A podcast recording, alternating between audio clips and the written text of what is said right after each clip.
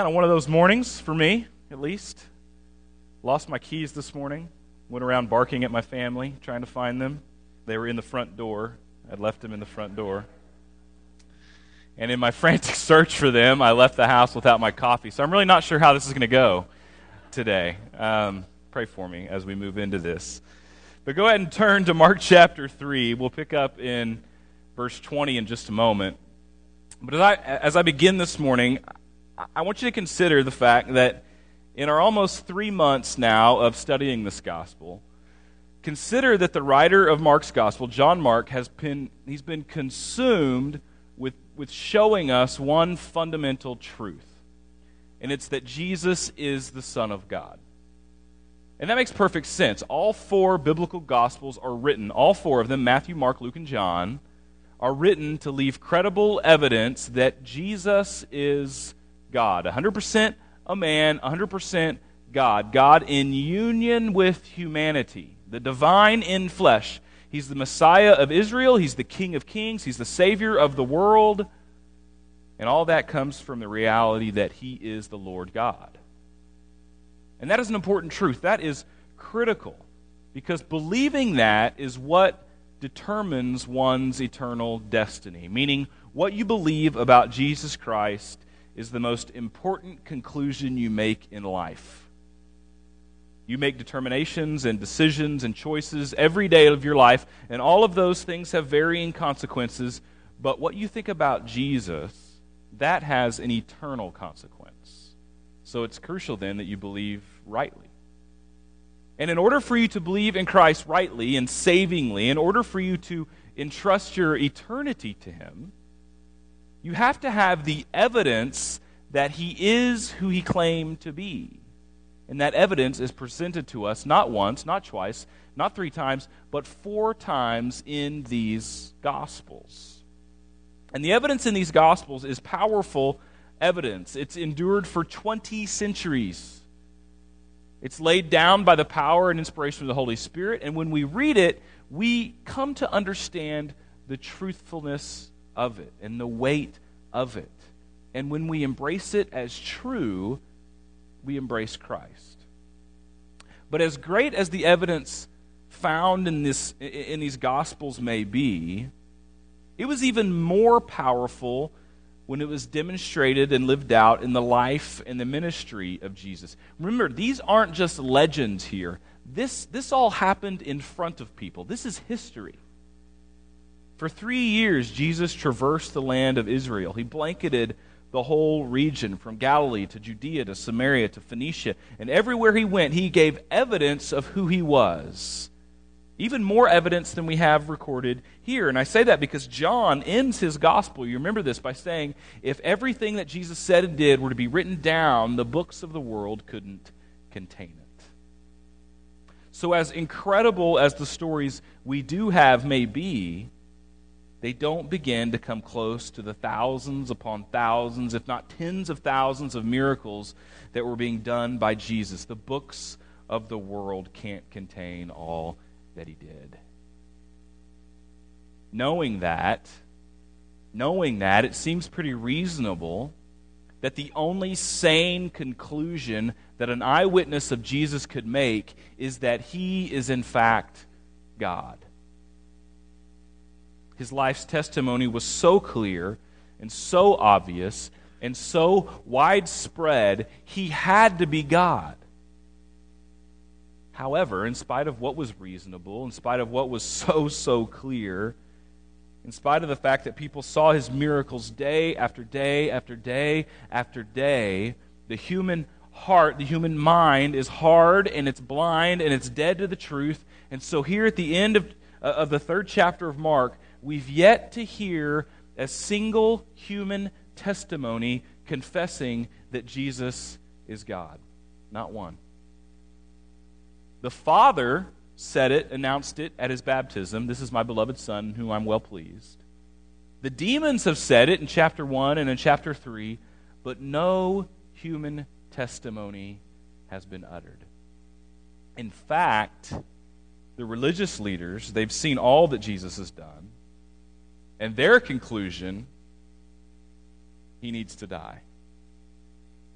So the religious elites, the Pharisees, the scribes, they have seen his, his irrefutable power and authority, but they see it as a threat, so they're already conspiring to have him killed.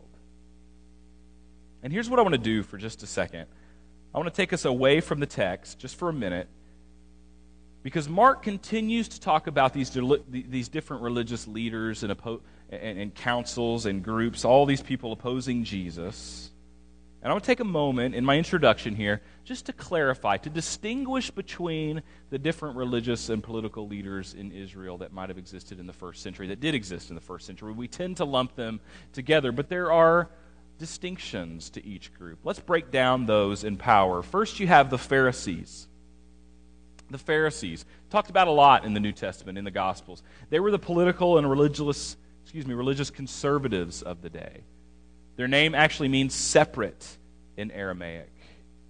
They were strict law keepers, the 600 plus laws of the Old Testament, and then the countless number of traditions that they and the scribes had come up with. There was about 6,000 Pharisees during the time of Christ.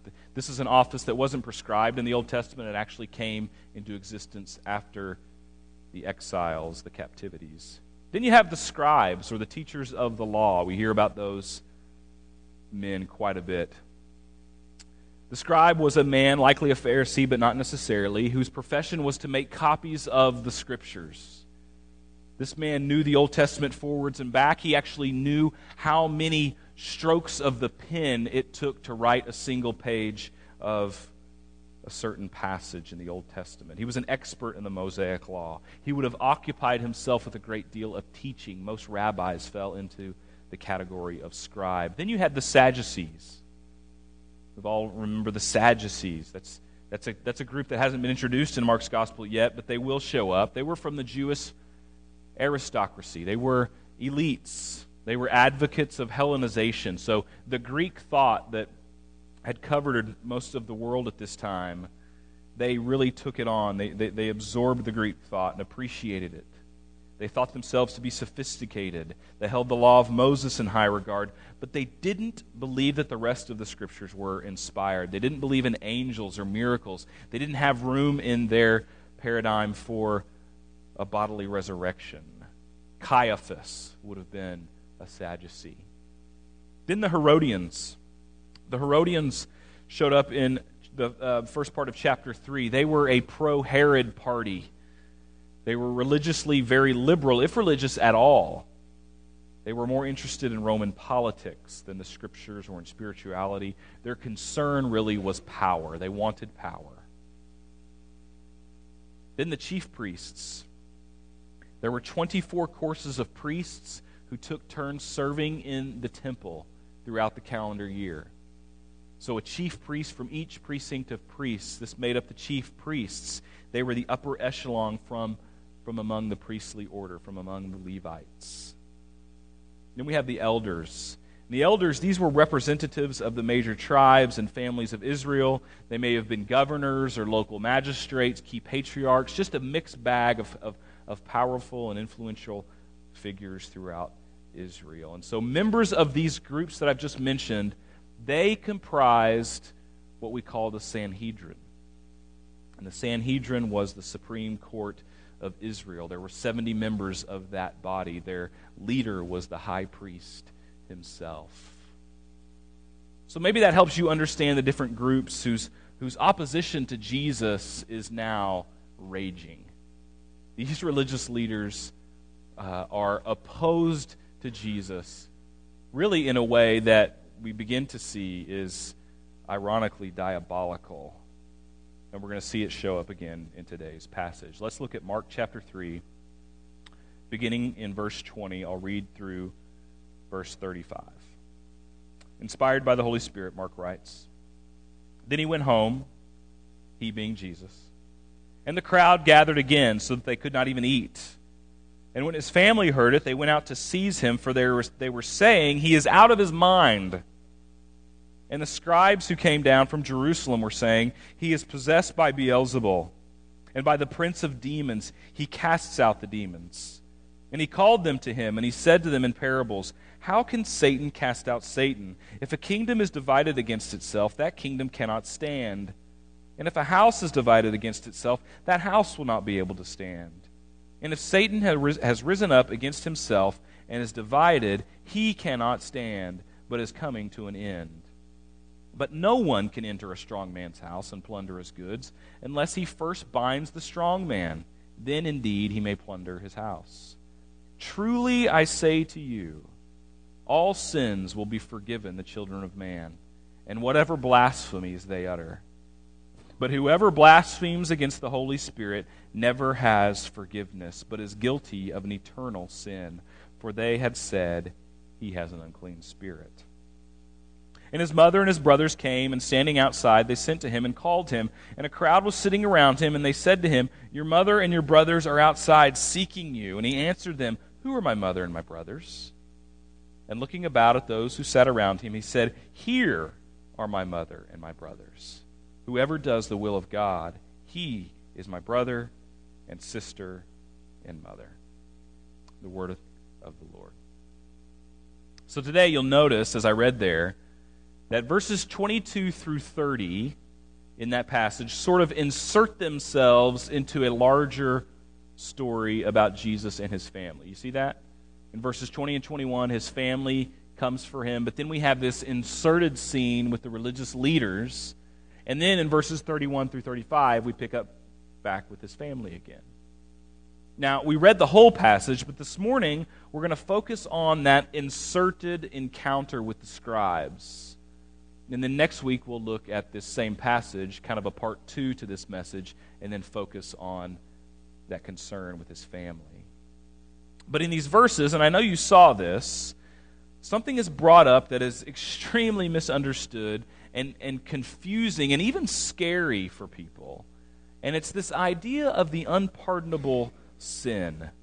The passage never actually uses that phrase, but that's the one people like to use. And it's, it's the idea that confuses, I think, more Christians than just about any idea that I know of. And we're going to talk about it this morning, and I want to do that by breaking this scene into three frames. We have an accusation, an explanation, and then a condemnation. But before I do that, many of you are familiar with C.S. Lewis. I quote Lewis often, I usually reference his children's books, but you know that he was much more than a children's author. He was an English professor at Oxford in England and probably the foremost Christian intellectual of the 20th century. Lewis actually came to faith in Christ as an adult. He had been an atheist. So when he embraced Christianity, he didn't set out to be an apologist for the Christian faith, but by virtue of his prowess, it just sort of happened. And Lewis defended Christianity in a world where it was being Christianity was being increasingly scrutinized where Christianity was being seen as something the modern world was outgrowing and it was leaving it behind. And one of the things uh, being said of Jesus in Lewis' day, which is still being said in our day, is that Jesus was simply a good moral teacher. That's it. He wasn't God. He wasn't the Savior of mankind. He had no divine authority. He was just a good moral teacher. Have you ever heard that said about Jesus? And maybe people say that as a way to honor Christianity with actually, without actually believing in Jesus Christ. Maybe they say that because they don't want to offend you. But Lewis said there's no way we can say that Jesus was just a good moral teacher. It's not an option.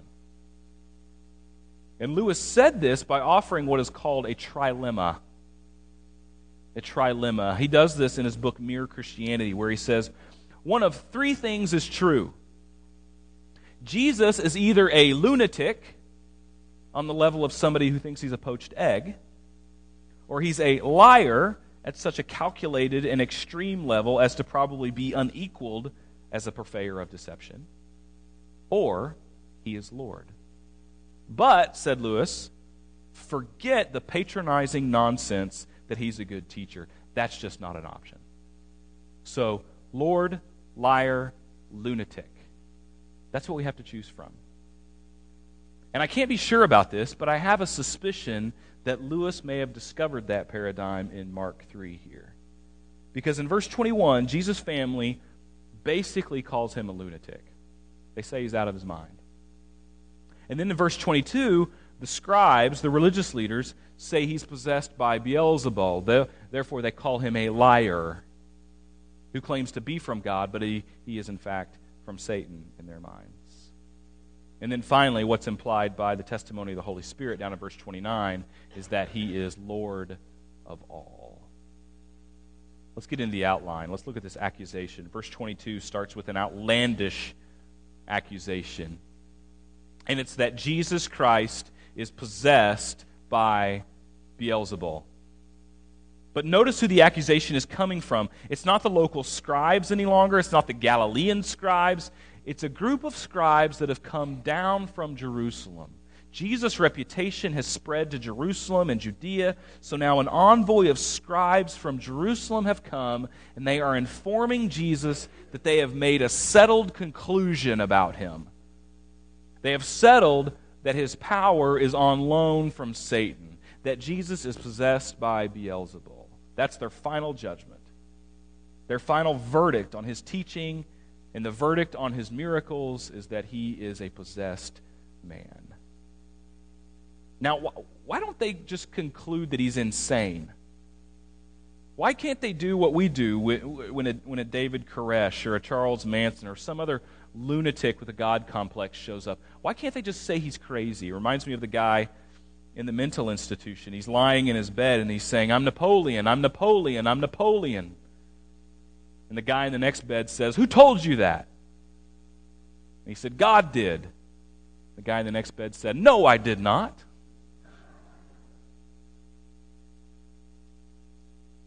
They can't conclude he's insane because they have to explain his supernatural authority. They have to explain the tremendous power behind his miracles and his teaching. They can't deny what he's been doing. He's been doing it everywhere. His ministry of healing is so widespread that, that people are coming from the whole region to see Jesus. His power is undeniable. He either has to be God or he has to be another supernatural power. He has to be of Satan. Beelzebul was actually a name for Satan. It was basically a name that, that meant what Mark says there in the second statement in verse 22 that he cast out demons by the ruler of the demons. Beelzebul was a name to, to, to designate the ruler of the demons. Where did it come from? Probably from Beelzebub. That may be more familiar to you. And that name came from the god Baal. Baal means Lord. And the Ekronites, Ekron was a city of the Philistines, and according to 2 Kings chapter 1, the Ekronites had a god named Beelz, Beelzebub, excuse me, which means the Baal of the high place, or the Lord of the high place, Lord of the temple. Beelzebub was the Ekronite god. And the Jews purposefully corrupted the, the name Beelzebub into Beelzebul. Because when you change it from, the, from ending in B to L, it goes from being the Lord of the high place to being the Lord of the manure. So, a very purposeful corruption. These, these Jews nicknamed the Ekronite god as a way to make fun of it. I live with three elementary age children, and this sort of behavior seems very appropriate to me. Everything sort of comes back to potty talk with them. And through the years, this Beelzebul, this Lord of the dung or Lord of the flies that collect on the dung, to a Jew to become the name for Satan. So the settled conclusion of the, of the religious leadership of Israel is that Jesus is not the Holy Lord of heaven. Despite the tremendous evidence, despite the, the awe inspiring power, they say no. We cannot admit that and instead they use the vilest possible slander and blasphemy, and they say the Son of God is nothing but a servant of Beelzebul. They say he's a liar. He's not God. He's in service to Satan. That's the accusation. Then there's an explanation. I love verse 23. He called them to himself. Jesus called them to himself. Come here. Guys, come here. Come over here. He knew exactly what he needed to say. And he began speaking to them, the text says, in parables or analogies. Parabole means to lay something alongside. You've got something you don't understand, you lay something you do understand alongside, and then it makes it clear. And he starts with a logical absurdity, and then he goes to a logical reality. The absurdity how can Satan cast out Satan? How can he do that? I mean, that's an absurdity, is it not? I mean, there might be inconsistency in his kingdom. Satan is not all knowing. There might be chaos in the way he works, but he's certainly not, by design, going around tearing up his own kingdom. And then he goes on further, Jesus does, makes, makes some truisms, some self evident statements. If a kingdom is divided against itself, the kingdom can't stand. If a house is divided against itself, the house will not stand. Seems pretty obvious. Verse 26 If Satan has risen up against himself and is divided, he cannot stand. His design is not to turn in on himself. Satan won't win by implosion. Sort of like OU the other night. You know, they're not going to win if they implode in on themselves. So he's saying to these scribes, You got to be kidding me. Satan's not going to do that. Satan wants to destroy the work of God. He doesn't want to destroy his own work. Your accusation implies that Satan seeks to, seeks to destroy his own work. Then he speaks to one more reality Verse 27 No one can enter the strong man's house and plunder his property unless he first binds the strong man, and then he will plunder his house. Another parable. If you want to go in and get the property of someone, you have to overpower the guy. You got to be stronger than he is to get the property. So Jesus is saying the only logical conclusion here is that I'm stronger than Satan. And there's only one who's stronger than Satan, and who is that? It's God. Again, Jesus is saying, I'm God. That's why I'm destroying the darkness of the spiritual realm. That's exactly what Jesus had been doing. Think about his ministry. From his first miracle in Mark's gospel, that miracle there in the synagogue in Capernaum, he is exposing the demons. He's dismissing the demons. He's rescuing people who'd been possessed by the demons. He does this throughout the first three chapters of the book. He's plundered the strong man's house.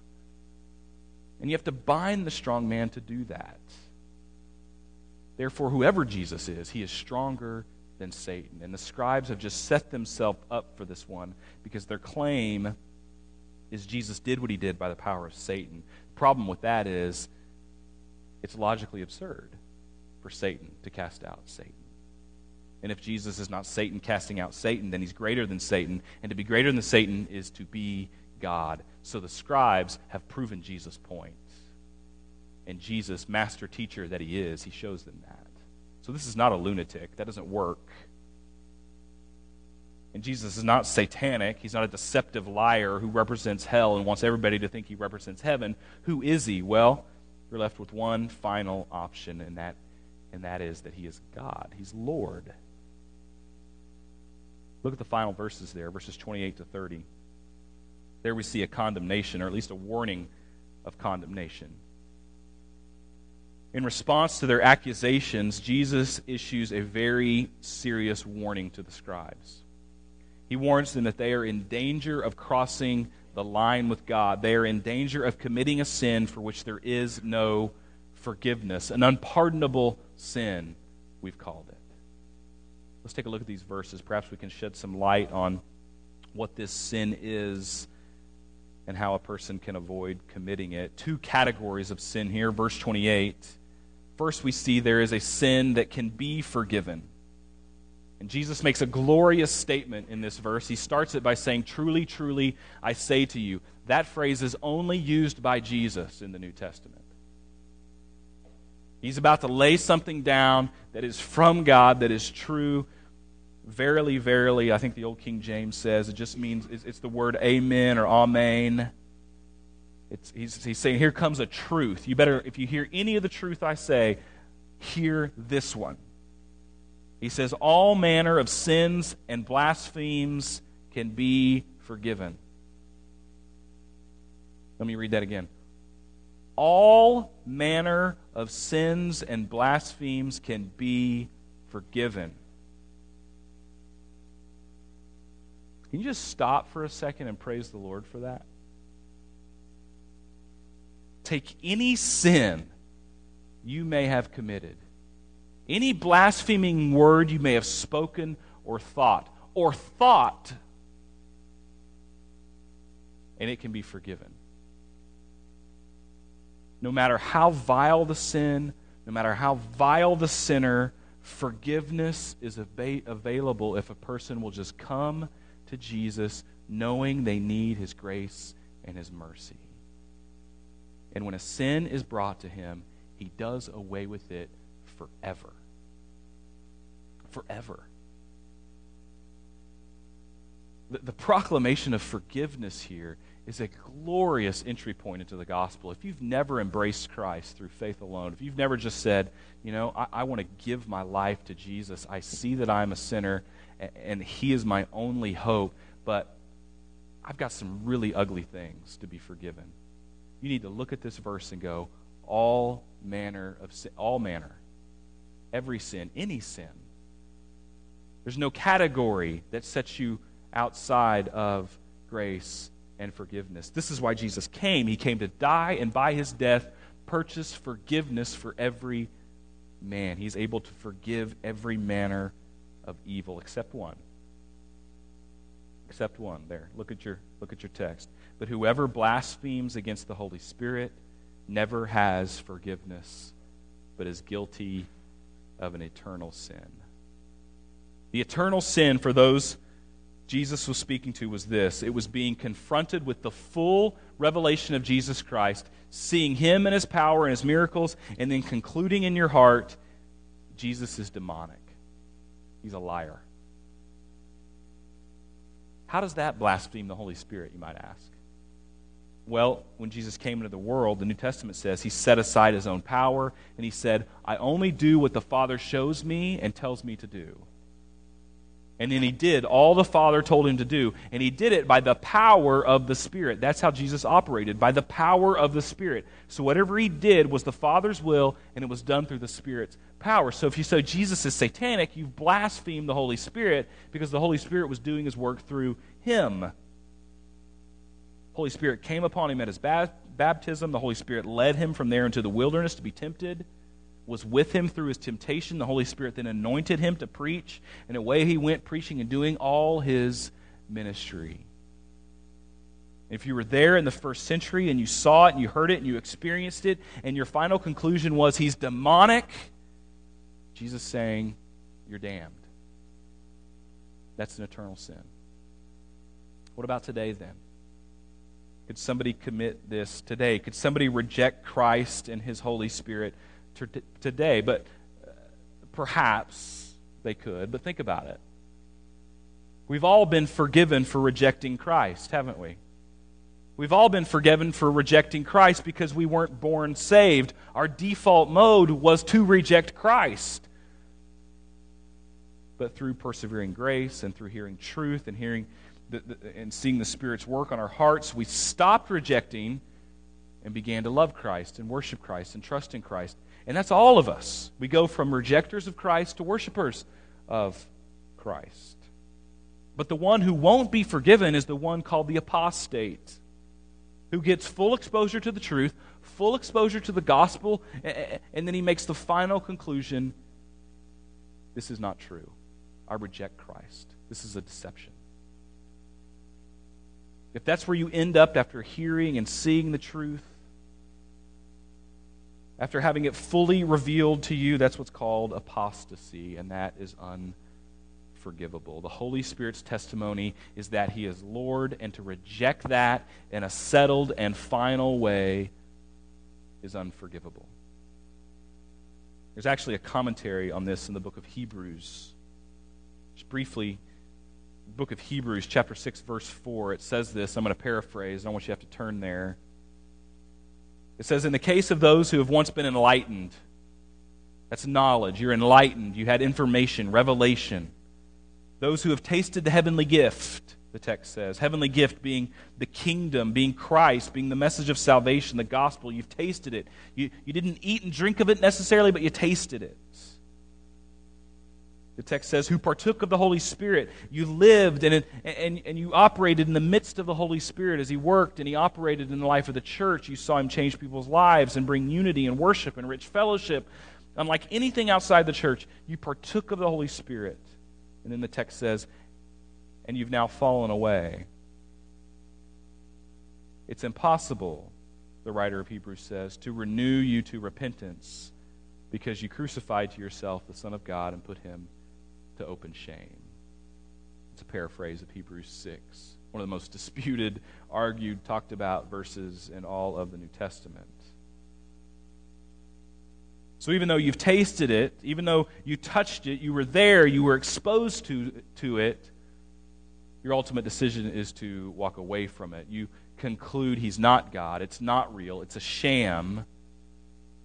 Verse 6 there in Hebrews chapter 6 shuts the door on the person that arrives to that place, saying it's impossible to renew them again to repentance. That's sobering, sobering stuff. But this passage should, should do two things it should afflict the comfortable and comfort the afflicted. If you are worried that you've committed this eternal sin, I believe your worry is a sure sign that you have not. Maybe some of you have thought that you're guilty of some blasphemy that could never be forgiven. Maybe you thought you've, you, you've, you've put yourself beyond the reach of the grace of God. You've just said and you've done too much. Let me remind you of a guy named Paul. The apostle Paul, 1 Timothy chapter 1 verse 12, he said this. I love this. He said, "I thank Christ Jesus our Lord who strengthened me because he considered me faithful, putting me into ministry even though I was formerly a what? A blasphemer." The most used man of God was a rejecter of Christ, was a rejecter of a, a persecutor of the church, killed Christians. But through the revelation of the Son of God, he came to worship Christ. Bible scholar Sam Storms, and I'll just conclude with a couple of quotes here. He says, Those who are most worried that they may have committed the unpardonable sin have not. This is a sin for while there is no concern, no conviction, and no anxiety, and thus no repentance. It is a sin that is so hard hearted and willful and persistent and defiant that the one committing it couldn't care less that he or she is committing it. A friend of mine, Michael Patton, says While I understand the fear that people may have about this sin, I can promise you that if you have ever come to Christ, recognizing who he is, and said, Have mercy on me, the sinner, then there is no possibility that you have committed this sin. Take comfort in this. The devil may be trying to rob you of your security by whispering in your ear that you must take ownership of a sin that you can never own.